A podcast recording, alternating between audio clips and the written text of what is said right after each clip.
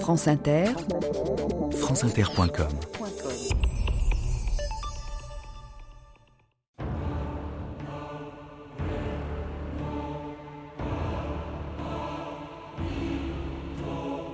L'engagement de l'artiste, c'est de descendre aux entrailles des choses et de rendre exactement ce qu'il a découvert. Roger Vaillant.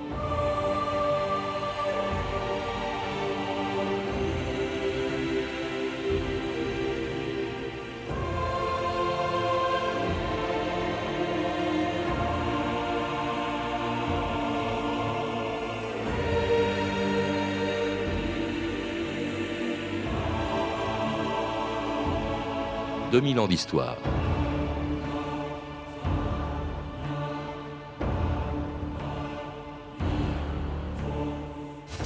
Né il y a 100 ans, en 1907, Roger Vaillant a vécu et éprouvé toutes les passions, les contradictions, les illusions et les désillusions du XXe siècle. Auprès des surréalistes, dans le journalisme, dans la résistance et pour le Parti communiste, il les a exprimés dans une des œuvres les plus fortes de la littérature, une des plus originales aussi, car ce libertin qui préférait la lecture de Sade à celle de Lénine et fréquentait les maisons closes et les bars du quartier latin plus souvent que les réunions du parti, a passé la fin de sa vie très loin de Paris, à l'écart des courants et des coteries littéraires, dans l'un où il a écrit presque tous ses romans et où il est mort à 57 ans. France Inter, Jean-Pierre Elkabach, le 12 mai 1965.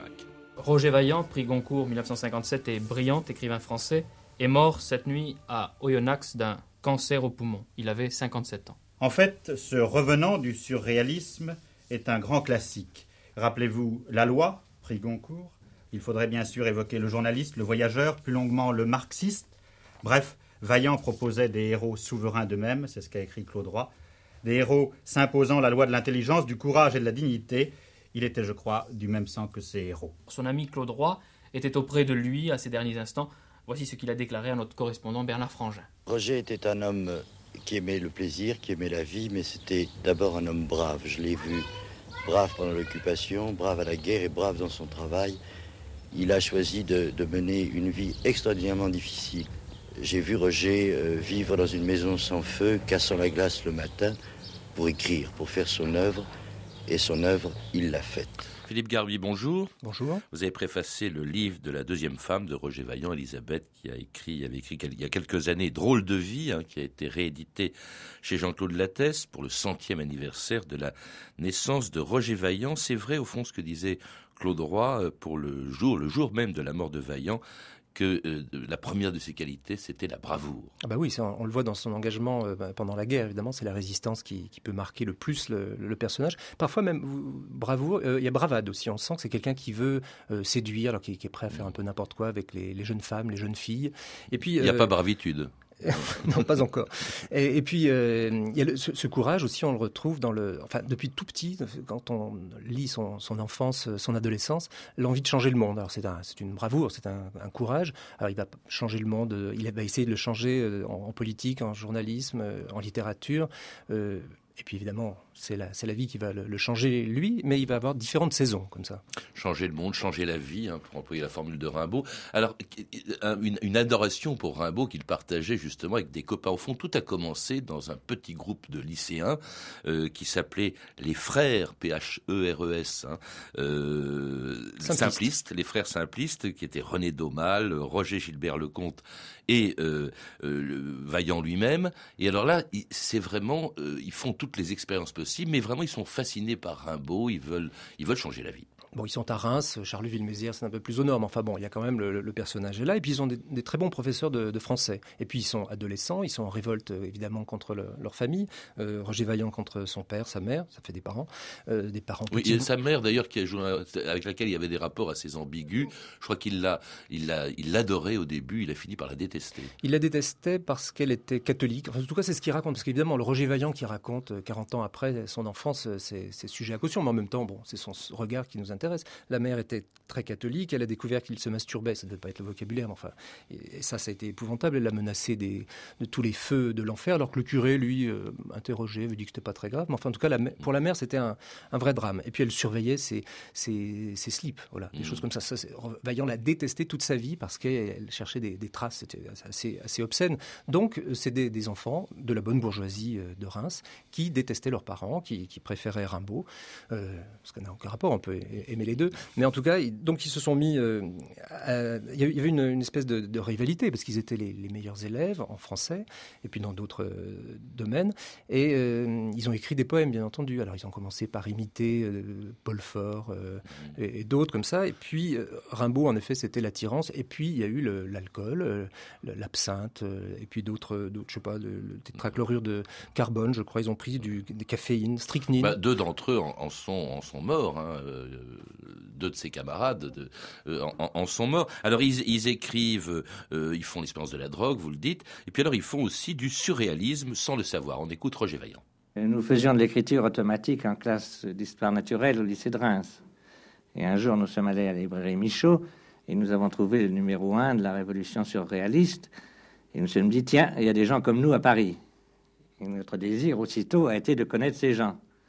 Nous avons fait une petite revue qui s'appelait Le Grand Jeu, qui était d'esprit surréaliste. Alors nous avons été convoqués, après la parution du premier numéro du Grand Jeu, nous avons été convoqués par André Breton et Aragon, et nous avons subi un véritable examen. On nous a demandé, jeunes gens, quel poète aimez-vous? Nous avons répondu, Lautréamont, Rimbaud, ça, ça valait 10 sur 10. Euh, sur l'amour, ça a été un peu plus compliqué. Euh, pour l'amour, nous étions plutôt des disciples, au moins théoriques, surtout théoriques, du marquis de Sade. Euh, Aragon nous a dit non, jeunes gens, c'est l'amour avec un grand A. Mais tout ceci dit, ayant tantôt 1 sur 10, tantôt 10 sur 10, nous avons été non pas admis, nous avons été un groupe para-surréaliste. Nous ah étions convoqués aux grandes réunions. C'était très important ces nuances à l'époque. Et un groupe avec une revue, hein, Le Grand Jeu, qui a joué un, rôle important dans le surréalisme, Philippe Garbi. Oui, alors ils, étaient donc arrivés à Paris. Euh, Vaillant était en, en, Cagne à Louis le Grand. Il avait comme camarade euh, Brasillac, Thierry Monnier, euh, Pompidou. Euh, Brasillac a, décrit Vaillant comme une sorte d'anarchiste, un mélange de désessinte de, de Huysmans et puis de nihiliste russe.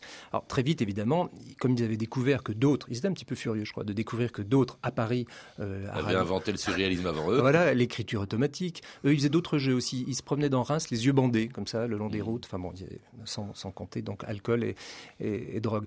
Donc il se décide quand même à créer une, revue en affirmant que ce ne sera pas une revue littéraire, mais bien sûr c'était une revue euh, littéraire, c'est donc le grand jeu, histoire sans doute de, montrer à leurs grands frères avec un F que les petits frères avec PH, comme vous l'avez dit, euh, étaient aussi bons et sans doute pouvaient remplacer, euh, prendre la, suite du, surréalisme, puisque tout, tout mouvement littéraire, même si ce n'en était pas un, était bon à, pour prendre la suite. Alors évidemment, ça a dû un petit peu agacer Breton, qui n'était pas quelqu'un, semble-t-il, de, qui, adorait comme ça quand, quand on lui marche sur les pieds. Donc il les a convoqués, euh, euh, ça c'était Place Blanche euh, dans, un, bistrot, et puis après il y a eu rue du Château, une autre réunion où là, c'était vraiment c'était un procès en fait. Alors, ce que raconte Vaillant, petit A, grand A pour le mot amour, quels sont vos poètes préférés, ça, ça a dû être vrai, mais peut-être une autre fois. Et simplement, ce qui est ce qui a déplu euh, au groupe des surréalistes, c'était ces, jeunes comme ça qui, irritaient euh, mmh. les, premiers. Quoi. Et, puis, on est, Vaillant avait une tare épouvantable, c'est qu'il était devenu journaliste. Voilà, c'est ça. Et puis alors, journaliste, pas n'importe où, dans la presse bourgeoise, entre guillemets, avec Pierre Lazareff, hein, euh, qui d'ailleurs avec lequel il entretenait d'excellents rapports. Pierre Lazareff qui avait repéré ce type qui avait une belle plume, et alors qu'il le fait entrer à Paris Soir, Paris Midi, enfin bref, bref la presse de Jean Prouveau, c'est-à-dire le grand capital. Oui, alors ça c'était quand même le, crime, euh, le, crime des crimes. Euh, en plus, Vaillant signait de son nom. Après, il a pris des pseudonymes. Mais euh, il avait écrit un article sur le, préfet Kiap, qui était l'ennemi de, tout homme de gauche ou de tout surréaliste, évidemment. Et puis, comme c'était quand même un ami de Prouveau, alors il a fait une espèce de, texte qui n'était pas tellement, en fait, dans, géographique. Quoi. Il, parlait de, Kiap comme l'épurateur de, de, Paris, mais enfin avec des l'épurateur de notre capitale. Mais pour pour la presse, les lecteurs de Paris Soir, c'était une, qualité. Alors surtout, il, va, il fait aussi de grands voyages et des grands reporters. Et l'un des voyages qui l'a le plus marqué, c'était lorsqu'il est parti une fois de plus sur les traces de Rimbaud en Éthiopie. Comme tout le monde à cette époque, j'ai rompu avec ma famille. Je croyais que c'était très héroïque de rompre avec une famille bourgeoise. À ce moment-là, ben, oui, j'ai fait des grands reportages. Je suis allé en Éthiopie en particulier. Vous étiez là-bas pour le couronnement de l'empereur C'est cela, c'était le prétexte. Et j'ai failli y rester, je dirais, y vivre. Parce que Paris ne m'amusait pas tellement. Il y avait des histoires de Rimbaud. C'est très excitant, l'Éthiopie. Alors j'ai fait connaissance d'un banquier sur le bateau. Et j'avais fait un grand projet. Alors je voulais truster le commerce du poisson entre le lac Zouaï et Addis Ababa, puis le commerce du café entre le lac Zouaï et Addis Ababa. Et alors j'étais parti déjà, il m'avait prêté de l'argent, j'avais loué deux Allemands, de grands chasseurs allemands, une automobile allemande, et nous étions partis à la chasse et en même temps pour repérer les pistes. Et j'avais bien, très bien monté mon affaire. Puis quand je suis rentré, le banquier qui s'intéressait à moi avait été assassiné entre-temps. Alors je suis rentré tout penaud en France. Étonnant ce séjour en Éthiopie. Il y en aura beaucoup d'autres, euh, Philippe Garbi, mais euh, ça l'a profondément marqué. Ça a fait y rester là-bas. Bah, C'était son premier grand reportage, puisque jusqu'alors il avait été euh, chroniqueur de, non pas mondain, mais chroniqueur parisien. Il s'occupait des faits divers aussi. Et puis, comme Pierre Lazareff avait remarqué en effet sa, plume, eh bien, à 23 ans, il lui a dit Est-ce que tu veux partir donc en Éthiopie? Alors en effet, sur les traces de, Rimbaud, c'était formidable.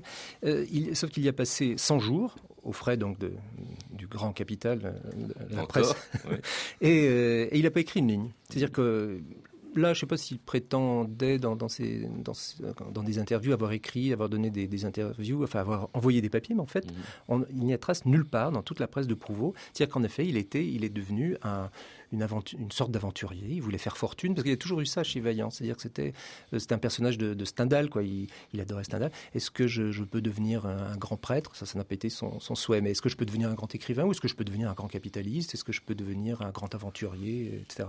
Donc, évidemment, le, le, retour a été un petit peu euh, difficile.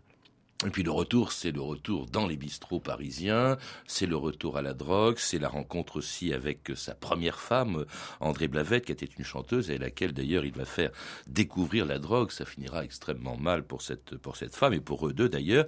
Et puis alors, il y a la guerre qui se déclenche et au début de laquelle Vaillant ne sait pas très bien quel camp choisir. C'est assez extraordinaire. Il retrouve à Vichy son professeur de philosophie qui était Marcel Déa, socialiste à l'époque devenu entre-temps euh, Il écrit personnellement, je ne suis pas hostile à une collaboration avec les Allemands. Je suis certain de pouvoir trouver un terrain d'entente avec eux. Hein, c'est extraordinaire, sous la plume de Vaillant, d'autant plus qu'en 42, alors là, il entre à fond euh, dans la résistance. Mhm. Mais ce que vous avez euh, cité, c'était peut-être une lettre à, son père, parce que là aussi, à un moment donné, il y a une lettre, il lui dit, ah, finalement, Pétain, etc., tout, mais c'était pour lui soutenir de l'argent, je crois. C'est ça. Cela dit, il hésite. Il peut mm. en effet hésiter. Il n'a pas été le seul. Sauf que, sauf que après, il est devenu en effet un grand résistant. Alors ça n'a pas été un résistant euh, de, de, la résistance intérieure. il, était en France. il résistait pas au café de Flore. Hein. Non, ah, pas du tout. Non, non. Alors lui, il était, il s'était rapatrié, replié avec son, son, journal, le Paris Soir, le vrai Paris Soir euh, à Lyon. Et, là, donc, il a pris des contacts. Il, il, est, il avait des amis communistes, mais ils étaient peut-être trop voyants les communistes. Puis il avait envie d'entrer au Parti communiste, mais le Parti communiste euh, n'en voulait certainement pas se, droguer. Il n'y avait aucune raison qu'on fasse venir quelqu'un dans un réseau euh, qui soit drogué. Alors il a fait une cure de désintoxication en 43.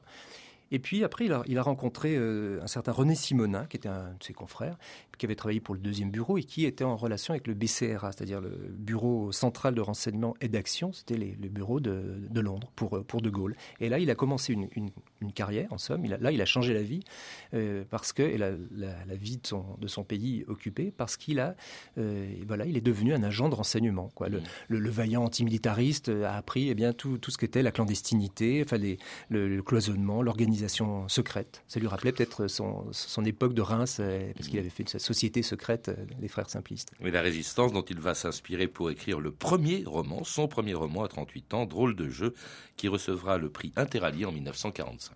Nous avons à notre micro un auteur dramatique, Roger Vaillant. Euh, Roger Vaillant, vous avez eu des loisirs pour écrire à la fin de l'occupation, lorsque ah oui, grâce, grâce à l'occupation, à la résistance, parce que je me suis consacré à la résistance de 42 à juin 44. En 44, tout mon service a claqué. J'ai dû me cacher à la campagne et pour la première fois depuis 15 ans, j'ai eu un peu de temps pour écrire en paix. Je vivais dans l'Ain, dans un petit pays, à Chavannes-sur-Ressouze, complètement isolé, une maison isolée. J'avais tout un arsenal. Ma femme et moi, nous avions toujours trois mitraillettes, deux fusils, des revolvers, fois qu'il arrivait une voiture, on s'apprêtait, il y avait cinq issues, on s'apprêtait à foutre le camp. Et j'ai écrit Drôle de jeu, là, tranquillement. Drôle de jeu. Son premier roman à 38 ans. On parle d'un écrivain, mais pour l'instant, il n'a pas encore écrit. C'est en 1944-45 qu'il le fait. Et tout de suite, alors là, c'est vraiment, il entre par la grande porte dans la littérature. C'est le prix interallié. Euh, neuf romans vont, vont, vont suivre à ce moment-là. Et alors, euh, euh, un homme qui va écrire un peu comme un forcené, c'est Elisabeth Vaillant, sa femme, qu'il va rencontrer en 49, qui disait, pour Roger, l'écriture était un travail, un métier comme les autres, menuisier, charcutier ou cheminot. Oui, il fallait être un, parce que être un bolchevique, donc de toute manière, euh, écrire et écrire à la machine quand ils étaient aux Alim dans l'Ain, avant d'être à Meyona où il est mort et non pas Oyonnax, euh, il, euh, il, tapait à la machine et ça, les voisins paysans trouvaient ça formidable parce que c'était vraiment, c'était un artisan quoi. C'était pas quelqu'un qui, prenait une plume comme ça et sous un arbre qui aurait écrit son roman. Et puis difficile pour lui hein, ce, travail. Donc il y a neuf romans qui, qui, ont été importants et il y a eu cette rencontre justement avec avec Elisabeth, celle qui deviendra sa deuxième femme, une rencontre vraiment dépourvue de, sentiments. En tout cas, il n'y a pas beaucoup de romantisme. Hein. Quand il lui rencontre, il lui dit euh, carrément euh, tout de suite, tiens, j'ai envie de coucher avec vous. Et alors, elle écrit dans, dans ses mémoires, on parlait de tout, de l'impuissance, de son obsession. Pour lui, un homme devait montrer à chaque instant sa virilité à une femme, bandée à chaque regard et à chaque contact. C'était ça, hein, les rapports avec Elisabeth, au début en tout cas. Au début, oui, avec, avec les femmes, je sais pas, il y avait une espèce de cynisme, mais c'est un cynisme aussi que, enfin, une, une absence totale de, de, romantisme, enfin de romantisme, de, de mièvrerie, ce qui n'est pas mm. du tout le, même sens, mais euh, que, que, détestait le, le, PC, par exemple, et qu'il n'y avait pas, justement, il n'y avait pas de, dans, dans, son premier roman, dans Drôle de jeu, il n'y avait pas de mythologie de, de, la résistance, il y avait, et donc je pense que dans, les, dans ses relations avec les, les femmes, il devait être exactement pareil, quoi. Puis c'était une provocation, puis il buvait beaucoup, donc il devait délirer un peu, un peu facilement, Oui, avec elle, effectivement, ils vont, se, ils vont devenir des piliers de, de bistrot, ils vont écumer tous les bistrots du quartier latin. Il appelait ça les ballets nocturnes. Hein. Elle le ramenait régulièrement euh, chez, chez eux, ivre mort. Oui, alors C'était une espèce de rituel quotidien, puis il y avait encore la drogue qui était présente. Mhm. Euh, oui, oui, il avait fait sa cure de désintoxication pendant la guerre, et puis après il avait repris un petit peu, mais je crois que là il avait quand même terminé au début, quand il a rencontré Elisabeth Naldi, donc euh, italienne, russe, juive, enfin de, euh, qui elle-même avait fait de la résistance en, Italie, qui, auprès des, communistes et des, de la gauche chrétienne. Quand il la rencontre, elle, d'abord, elle n'a jamais bu. Elle a 33 ans, elle n'a jamais bu, elle ne buvait que du thé. Et simplement pour l'empêcher de boire, lui. Elle buvait ses verres. Elle buvait ses verres. Bon, elle, les jetait dans une plante verte quand il y en avait une, mais aussi elle les buvait. Ça, c'est quelque chose qu'on. Euh, de regrettable, mais la pauvre est devenue, en effet, elle, s'est mise à boire un petit peu comme ça à ses côtés. Mais enfin, faut pas imaginer un couple qui euh, ivre mort en permanence, etc. C'était, ils avaient des, périodes, c'était par, euh, il y avait des périodes d'écriture comme ça. À Mayonna, il y avait le, on voyait son, moi je, l'ai vu très souvent, le, enfin, du temps d'Elisabeth, le, graphique comme ça au, mur. Il y avait alors là cinq jours d'écriture, et puis on se payait une fête. Alors là, ça faisait 36 heures d'interruption parce qu'ils allaient alors soit à Lyon, soit à Paris, soit, soit, enfin, soit ils faisaient venir quelques créatures à Mayonna ça interrompait l'écriture. Mais après, on reprenait et on voyait très bien comment tout cela euh, fonctionnait. Donc, je pense que l'alcool devait être aussi comme ça, euh, par intermittence. Ils fréquentaient pas en fait le milieu littéraire, c'était pas du tout. Euh, ils étaient même d'assez mauvais rapports, en tout cas avec les, écrivains de gauche. Il, est entré à ce moment-là parce qu'il a mis du temps, il le voulait. Le parti était un peu hésitant. Euh, cet homme qui admire Sade, qui a mis euh, le cardinal de Bernice, qui lit Laclos, etc., qui écrit sur eux, était un peu inquiétant. Donc il y entre, mais pas du tout auprès d'Aragon, qui s'aimait pas du tout. Hein, Aragon, et non, Triolet, tout ça.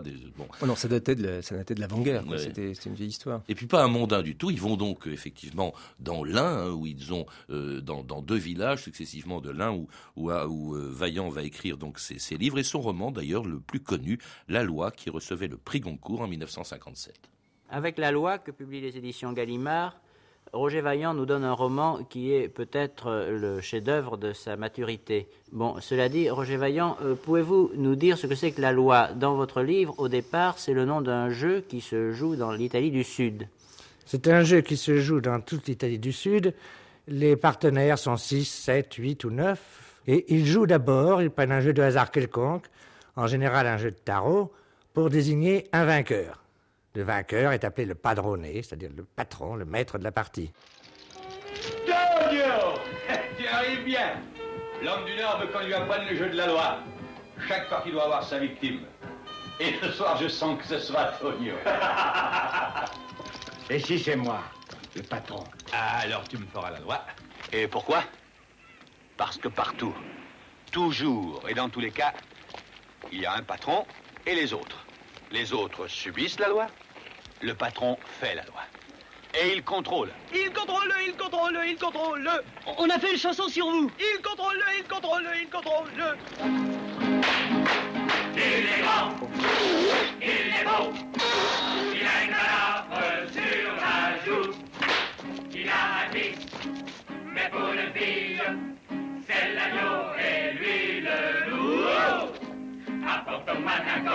Il a le monopole, il laisse les autres libres.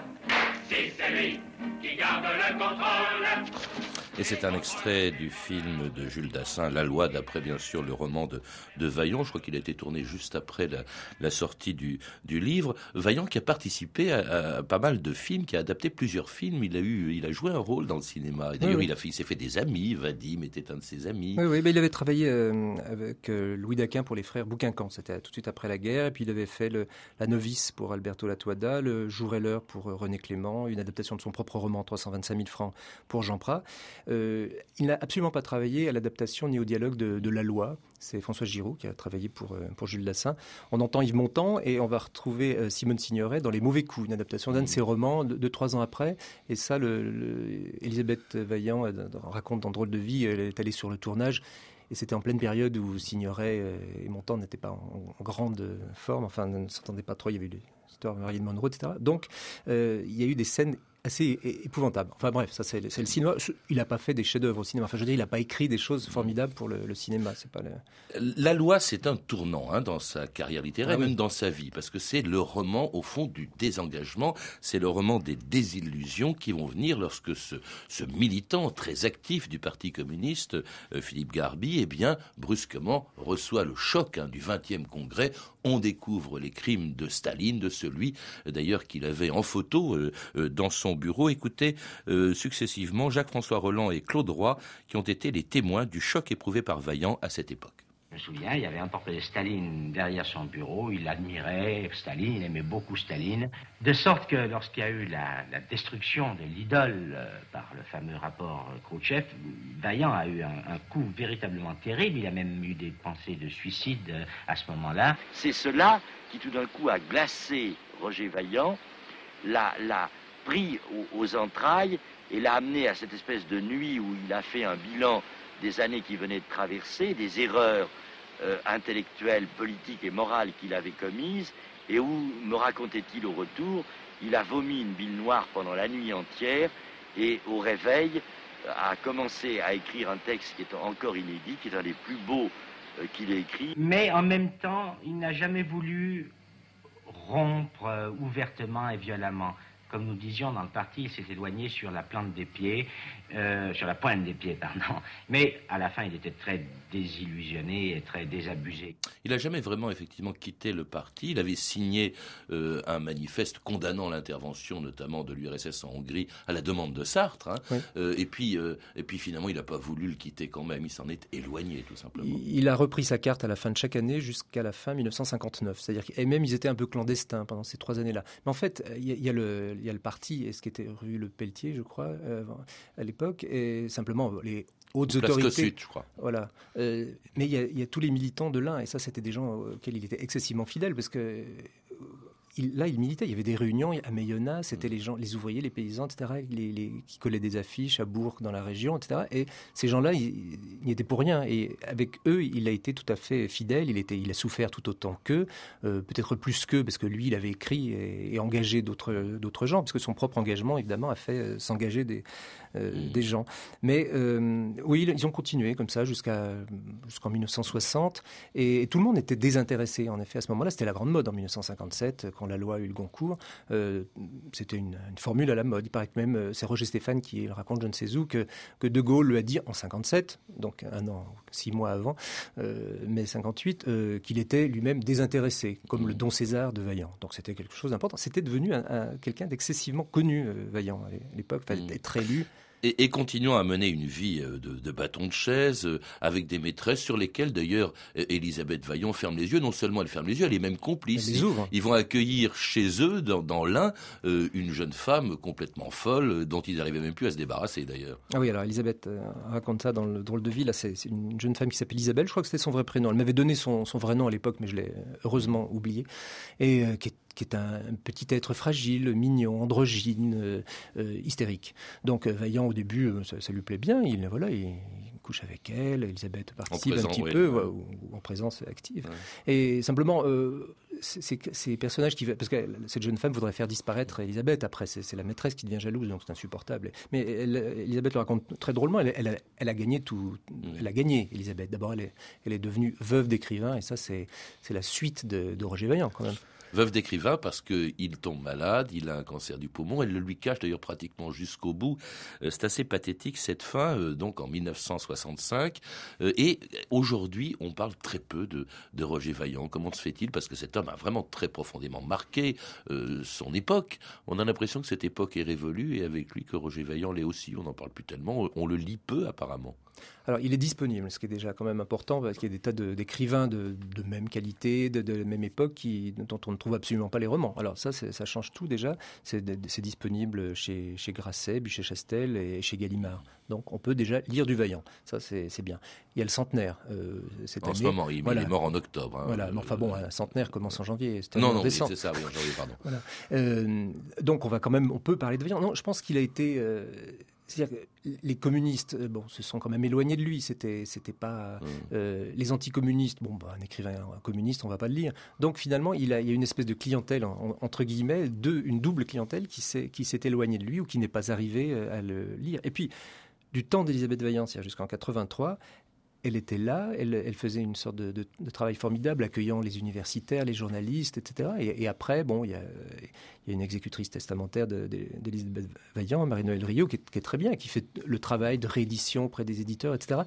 Mais c'est pas pareil, quoi. Il y a plus ce personnage qui était qui me semble dix fois plus amusant, intéressant que, Roger Vaillant, qui était, qui était Elisabeth, mais c'est une affection particulière. Et, que l'on retrouve dans Drôle de vie, une passion avec Roger Vaillant, un livre d'Elisabeth Vaillant que vous avez préfacé, Philippe Garbier, qui a été réédité chez Jean-Claude Lattès à l'occasion du centenaire justement de la naissance de Vaillant. À lire également Roger Vaillant ou Un libertin au regard froid d'Yves Courrière, édité chez Plomb. Je crois qu'il y a également un site sur lequel on peut en savoir plus sur, Roger Vaillant. Certes. Alors, on doit taper euh, Roger Vaillant euh, et puis on doit trouver le site très ben, facilement. on, le verra, on le mettra sur, sur le nôtre. Vous avez pu entendre un extrait du film La Loi de Jules Dassin, disponible en DVD aux éditions Opening. Vous pouvez retrouver toutes ces références par téléphone au 32 30, 34 centimes la minute ou sur le site franceinter.com. C'était 2000 ans d'histoire.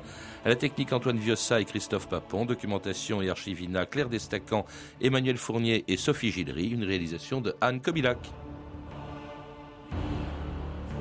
Demain, dans 2000 ans d'histoire, celui qui a déchiffré les hiéroglyphes Champollion.